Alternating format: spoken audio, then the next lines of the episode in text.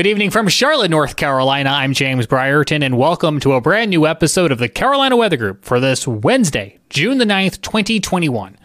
After flash flooding events this past week near Charleston, South Carolina, and Charlotte, North Carolina, we're going to be digging into and learning more about how the National Weather Service forecasts excessive rainfall events and the risk for flash flooding.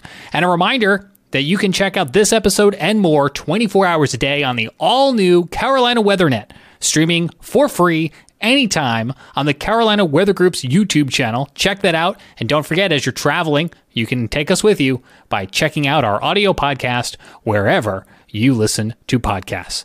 Okay, that's it from me. Let's hand things off to Scotty Powell and the panel with tonight's interview. We're happy to have you this evening. We have with us Alex Lamers. He is the warning coordination meteorologist for the Weather Prediction Center in College Park, Maryland. And uh, the Weather Prediction Center does a whole heck of a lot in the weather community from flash flooding to winter weather products and a little bit of uh, this and that, everything else. Uh, so we're excited to have Alex on with us tonight. Kind of talk about the inner workings of the Weather Prediction Center, but we really want to focus on flash flooding. We know uh, over the last several years, years here in the Carolinas. We've seen numerous flash flood events associated with tropical systems and just heavy rain events that's uh, set up over the Carolinas. So we really want to focus in on that tonight and kind of talk about uh, why we are seeing these events and some of the statistics that may kind of make you scratch your head and think, my goodness, I didn't realize that, that we had that big of a, a flash flood threat here in the Carolinas. So we hope you will enjoy this conversation tonight. Um, Alex, I'll go ahead and bring you in. Uh, we uh, welcome to you the program tonight since you're a first time guest. And we're happy to announce that we are breaking uh, Alex into the weather podcast world. So this is his first weather podcast. So uh, we appreciate that.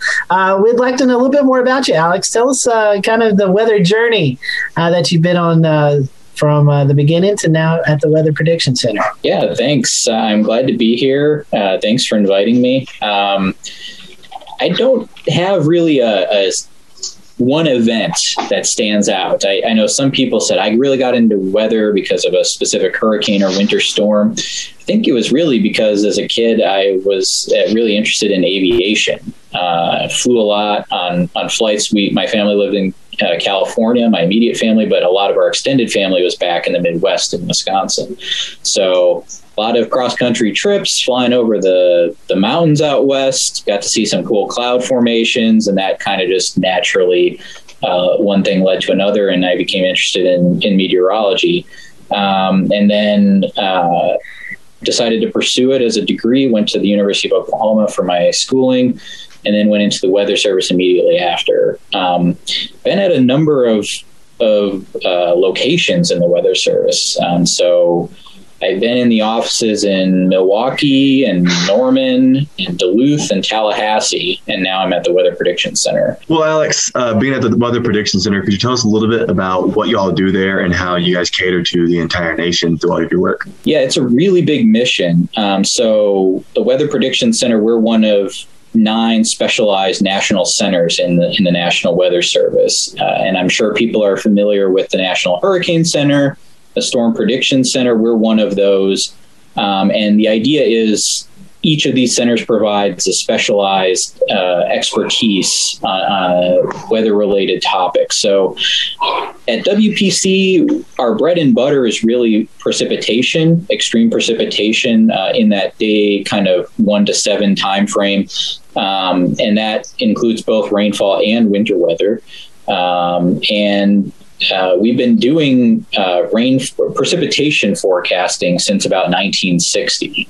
Um, and so it's a pretty long legacy uh, here that's been passed down through the decades. But there's a lot of other stuff we do. Uh, we have um, OCONUS support, so there's an Alaska desk uh, that provides support in the medium range timeframe for Alaska, medium range forecasting for the CONUS.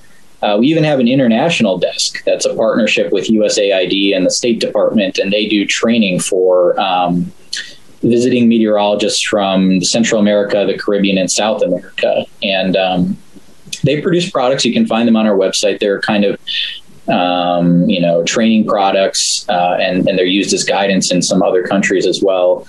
Um, but that's kind of another cool facet, and they provide some support to our own meteorologists uh, who are working the U.S. focused desks uh, during tropical cyclones. So, Alex, you know, we I think you know people who've listened to this show, we've always had we've had various warning coordination meteorologists from a lot of local WFOs um, come through. What is the difference between a warning coordination meteorologist at the local level versus at a national center?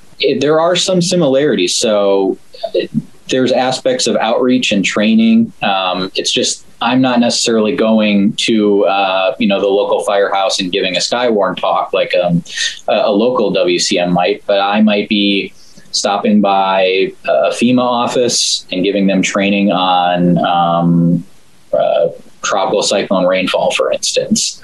Um, so there's interaction with with our core partners in the Weather Service. There's um, interaction with members of the general public too. Um, and there's also a coordination aspect across the weather service and and I do consider you know other offices in the weather service one of our key partners so really staying in touch with those local offices uh, some of our regional offices uh, and working together on you know uh, anything from policy on specific products to forecasting challenges, reviewing big events, that sort of thing. Let's talk about the product itself, what, what we see on uh, what we pull from the internet, what we pull from your website, and use all throughout our forecasting efforts. Um, we talk about QPF, which for the public is quantitative precipitation forecast. Um, tell us a little bit about that. Like what goes into this product and where's the data coming from? How are you sort of, how are you generating these maps that you show? That's actually the one I was referring to that we've been doing since 1960.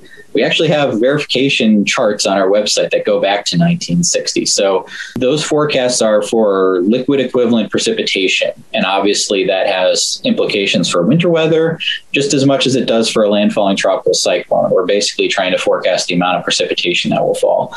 Um, and the intent is for us to forecast the precipitation kind of in a big picture areal average sense.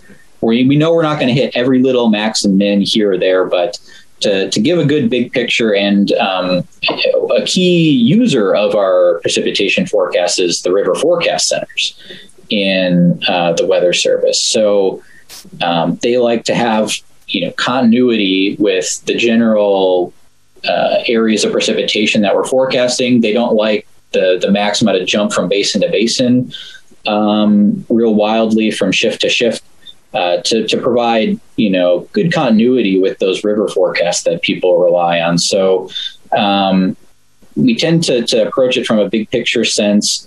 Um, and overall, if you look back over the decades, the skill of our precipitation forecast has improved about a day a decade. So to to put that in maybe easier to understand terms, um, a day three forecast today is basically as skillful as a, a same day forecast was in the late 90s. Um, so it's been a pretty steady improvement. There actually the the rate of skill improvement has increased since about the modernization here in the weather service, or that was in the early to mid 1990s. Um, but but that's that's good. We like to see that, and, and a lot of that is due to improved numerical weather models. We use a lot of that guidance as the basis for the forecast. Nowadays, we're, we're kind of blending those models in um, in a software program. In the past, our QPF forecast might have actually been hand drawn on a map and that sort of thing. Um, so uh, a little bit different, but uh, the legacy is there and it goes back, you know, pretty far in the Weather Service's history. How is it relayed? Is it uh, we go out, we have day one, we have one through three? I mean, how, how are we um, putting this out? Does it go up to a week? Yes. So we produce our precipitation forecast out one week. Um, and the forecasters are basically doing those in six hour increments. So every every six hour block of time, they are uh, evaluating the situation in that time frame and uh, making adjustments as necessary. And I'm glad you brought up WFOs because that's that is important. We do have a pretty significant coordination aspect. So we are doing a lot of work, especially in the last few years, of um, getting this process improved uh, and how we're working together on the precipitation forecast. The goal is to have one weather service precipitation forecast that you would get the same thing as if you go to a WFO as you do if you go to the WPC webpage. So um, there's some behind the scenes kind of improvements that are being made to that process now. Um, and I, I, think we've made big strides on that over the last decade or so. Um, but really every day the, our forecasters and the forecasters at every local office around the country are talking constantly about these changes um, and you know we're relying on their their local um, knowledge, uh, what they might want to see, and they they know what they're talking to their partners about in terms of local concerns as well, and they're relying on us for um, some big picture stuff like model biases in certain situations and that sort of thing because every day we're doing precipitation forecasts across the entire country. So we get a lot of at bats on that, and we we get a lot of the ensemble model data that we we pore over every day. Any special circumstances where you might up, update more than twice a day? Yeah, I mean, we have the ability to update unscheduled. Uh, it doesn't happen too often. Uh, the, the the update cycle tends to be tied to the major model cycles. So the 12Z models come in, we run the forecast and then that gets sent out uh, same thing overnight. And and it kind of matches those big forecast cycles from the local offices as well. I'm sure if your your listeners are used to re, um, digging into the forecast details and they like reading like the area forecast discussions they're they're used to seeing that kind of mid to late afternoon time frame and then the early morning hours when updates come out it's about the same for us in most situations excessive rainfall for outlooks part I mean, those are that's another product that a lot of people are familiar with, especially within the weather community. And I think uh, you know, a lot of private sector meteorologists also try to communicate those. I think of TV and how uh, when you guys issue an excessive rainfall outlook, uh, it gets communicated to the TV world and gets dispersed from there. Can you tell us a little bit about what those outlooks are and what goes into making the decision between a slight risk and a high risk? Basically, uh, it's an outlook that's trying to describe uh, the risk of rainfall that may lead to flash flooding in your general area uh, within 25 miles of a point. That's what the probabilities are. So it is sort of like the Storm Prediction Center outlooks, if people are familiar with those. They have the same sort of uh, probability definition in that those probabilities you see, those are within 25 miles of a point. So um, let's say there's a slight risk that's like a 10 to 20% chance of rainfall that might cause flash flooding within that area. And if you look at a map and you look at like Raleigh, for instance, you draw a radius of 25 miles around the city center, it's roughly going to encompass that whole metro area. So if you're sitting in Raleigh, there's a slight risk. It tells you on that day in, that metro area, there's about a 10 to 20% chance of flash flooding. So that's how we get those probabilities. Um, and uh, I, what goes into making the risk determinations? Uh, it's it's a lot of different factors. Um, you know, I I think back to the old Doswell 1996 paper about flash flooding, which, it, to paraphrase, he basically says well, he does say it's an almost absurdly simple concept, and that the heaviest rain will fall where it rains hardest for the longest time. So there's an intensity component and there's a duration component. And um, the intensity component, you, the high res model, uh, high resolution models that we use are getting better and better at capturing some of those really intense rain rates at the hourly, three hourly, six hourly time scale. Um, really where we have some chance to grow in the near future, I think, is with sub hourly rainfall. And the, the latest upgrade of the high, high resolution rapid refresh HRRR model, the, the latest version of that has 15 minute rainfall information in it. Um, so uh, that that's actually really cool to see. And that can be super important for burn scars out west, the sub hourly rainfall rates, as well as in urban areas. Um, so we're looking at that sort of real short, high intensity rainfall, what might lead to a large runoff response. Uh, we consider the general meteorology. So I know, for instance, when the Storm Prediction Center puts together their outlooks, they're looking at typical ingredients, instability, is there going to be wind shear, that sort of thing. We're looking at similar types of large scale pattern. Um, and then also there's vulnerability underneath that. So the product that we do look at flash flood guidance for that. It gives you kind of an estimate of the rainfall that would be required to cause flash flooding. But generally speaking, you look at an area is it in drought? Has it been really wet for the last several weeks? Um, that's another thing that we look at. So there's a lot that goes into it, and then it's another product that's coordinated with local offices. You guys also issue you know, several different risk outlooks uh, in terms of from slight all the way up to high. With the high risk, um, obviously that's the highest on the uh, on the, the chart but they, those high risk days account for nine out of 10 flood related damages and two fifths of all flood related fatalities. So it's, it's clear that high risk days need to be taken seriously. Um, obviously, all of them are are serious. Even a slight risk needs to be taken into consideration each day. But can you talk about high risk days uh, and how public the public can prepare for those if they're in a high risk? So we look back at days in which a high risk was in effect, and we didn't necessarily limit our search to just events within that high risk area. Because uh, I, you know, one thing to communicate about these risk outlooks is uh, even on a big severe weather day, for instance, you're, you don't necessarily have to be in the high risk area if the, the signal is there for an outbreak to have a bad day. Um, it's similar, you know, I don't think we really use the phraseology of flood outbreaks but um, similarly, you wouldn't necessarily need to be in the high risk. Um, so we looked at adjacent, slight, and moderate risk areas as well. But when a high risk is in effect, those days, there are about 90% of U.S. flood damages occur on those days.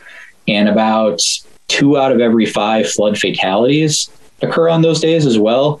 And that's important because um, they're relatively rare. It's about a dozen or so days per year that we would have a high risk in effect they're a little more common on the excessive rainfall outlook than they are um, from SPC for for severe weather outbreaks.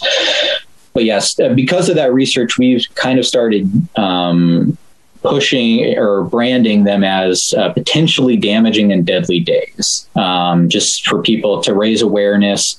Um, that they need to be thinking a little bit more about their particular vulnerability and risk um, and maybe change their change their usual routine on those days.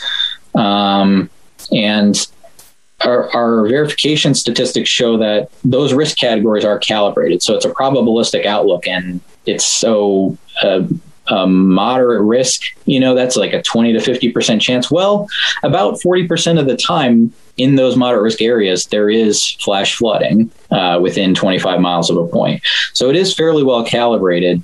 Um, and and so you know, when you look at this research that says, yes, there are huge impacts on high risk days, and yes, we are calibrated, there is skill in actually identifying them, then you start to think, what should our message be to the public on those days? Um, you know, should you be out driving on the road? I mean, when you think about it, to about two out of every three fatalities related to flooding are related to vehicles.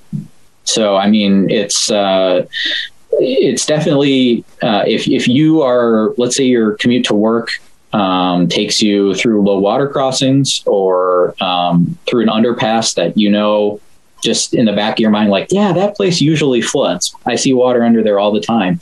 It might be those days where you say if i have the ability to work from home maybe that's a good thing to do. Um, if i can adjust my commutes uh, give myself more time or maybe plan for alternate routes that's another good thing to do.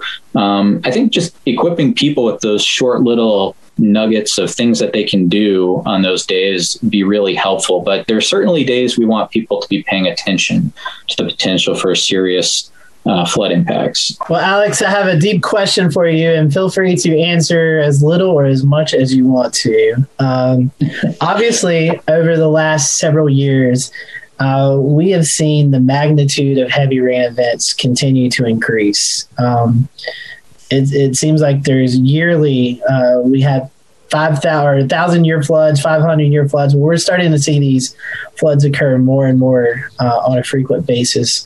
Um, why is that? Why, why are we starting to see these heavier rain events happen, you know, every every it seems like every month or so. There has been an uptick in the frequency of extreme rainfall events. You know there's a, a, number of different ways you can define that whether it's the 95th percentile events or 99th percentile events or um, you know, there's there's a, a, number of different ways you can look at that, but um, if you look at the national climate assessment, and this has been actually pretty consistent in the last several assessments that we've issued, that the heavy precipitation events in most of the United States have increased in, in intensity and frequency um, since the turn, uh, since we got into the 20th century.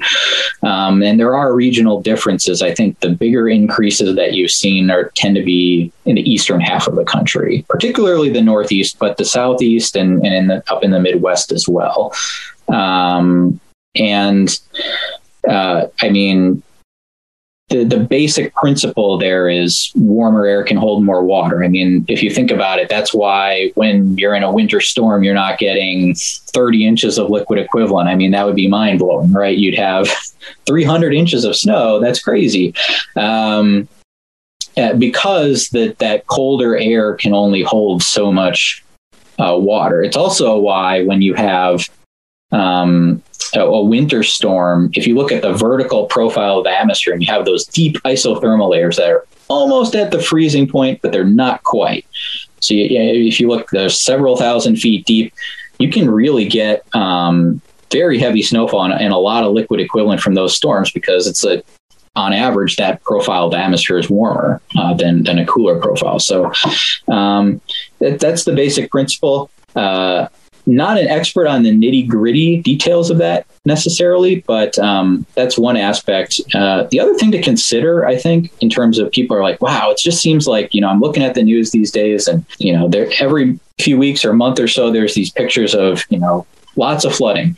Um, so there's that the you know what's going on in the atmosphere. Then there's also development patterns. I mean that plays a role, right? If you have cities growing outward, uh, and Stephen Strader, somebody that I follow on Twitter, he's a good follow. If you if you like to um, think about weather related risk and disaster related risk, he has has written and Walker Ashley, I believe, too, about this expanding bullseye effect. And you know, it it it comes up with respect to tornadoes. Uh, if there's bigger cities, um, you know, tornadoes that in the 1950s may have kind of passed through the woods more, may be hitting suburban areas now.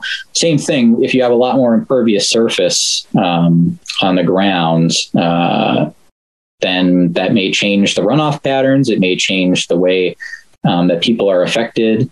Um, how people commute, you know, I think society tends to evolve in these ways, and um, and so people will be dealing with these challenges, but development patterns play a role in terms of the actual impact uh, that you get from rainfall as well. So, I mean, over over a metro area, I mean, it could be that in the 1950s, maybe maybe it wouldn't have had as the equivalent amount of rainfall back then. Maybe wouldn't have even had um, quite as much of an impact as it would today, just given the amount of you know, roadway and sur- uh, impervious surface with concrete and stuff uh, we have now. Talk a little bit about your challenges with some of these large, you know, massive rain events that, that are triggered by um, different systems. It is a big challenge. I think one problem is there's different scales, right? You're talking about a Harvey or a Florence, and you have heavy rain over a huge area then you look at something like Ellicott City, which is a particularly vulnerable basin, and it was really high intensity rates over a very small amount of time. And actually, in the 2016 event, I think there's a rain gauge in Ellicott City or, or somewhere near there, certainly within the basin, that had just over two inches of rain in 15 minutes which is is crazy.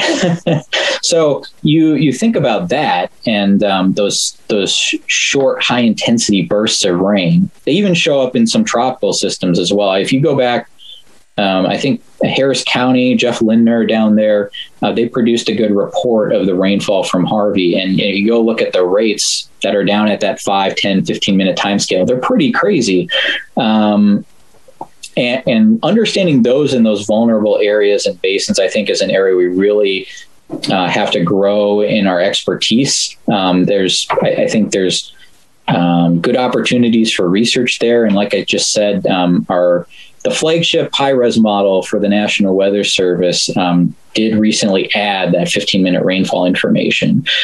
Uh, and I will say we do have a test bed um, at our office. So similar to what you have in Norman with the, the hazardous weather experiment, um, they they evaluate experimental severe weather products. Our our test bed up in um, College Park is focused on uh, extreme precipitation events. So that's this is the sort of thing they'll look at that sub hourly rainfall information.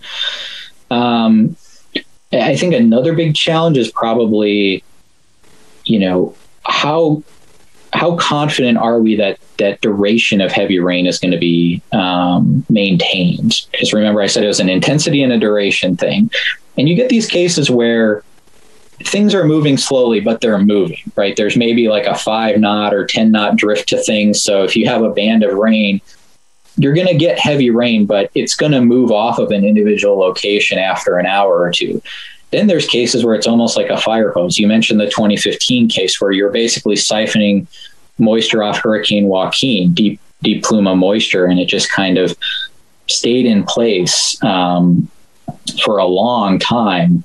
Uh, and um, I think being able to differentiate those subtle differences in the flow um, that that's a big thing. But the model's been getting better and better.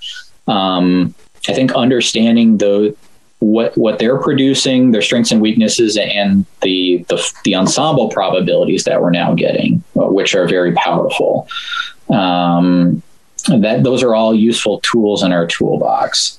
Um, but but it's it it is often a very fine line between you know, like I said, something that has a very slow drift and something that's stalled. Uh, and that's an important difference and distinction to make. Well, Alex, uh, thank you so much for that information. Um, great information. And, and, we hope that our listeners and, and, those who are watching kind of take this, this threat serious and uh, really pay attention to those outlooks as we enter the, uh, the more uh, flash flood season with, uh, with spring and summertime and those tropical systems and there's those heavy thunderstorm days where we get three, four five inches in, in one setting. So, um, Alex, if, if anyone wants to uh, follow the products, um, you know, I know you have website, social media. What's what's the best way to to get the information? Yeah, uh, the Weather Prediction Center website is a good resource. Um, uh, we're on Facebook and Twitter as well. Uh, just if you search for Weather Prediction Center WPC, you'll probably find it. Um, those are probably the best ways to to get you know the latest and greatest from from what we're doing um, and uh, and yeah I, I mean um, I think I, would like people to get in the practice of, for instance, checking the excessive rainfall outlook as much as they check the, the convective outlooks and the Hurricane Center webpage. Um, and and we've been partnering, for instance, with the Hurricane Center more and more. So now, if it's a tropical cyclone, you get those rainfall maps, you get the ERO maps right on the Hurricane Center webpage. Now you don't have to actually search for them. So, but you know, WPC website, that's that's a good place to start. All great information. I know that all of us here on the panel uses, and we encourage you to do that as well. Well, Alex, appreciate your time tonight, and thank you all for watching and listening to the Carolina Weather Group. We'll see you back here real soon.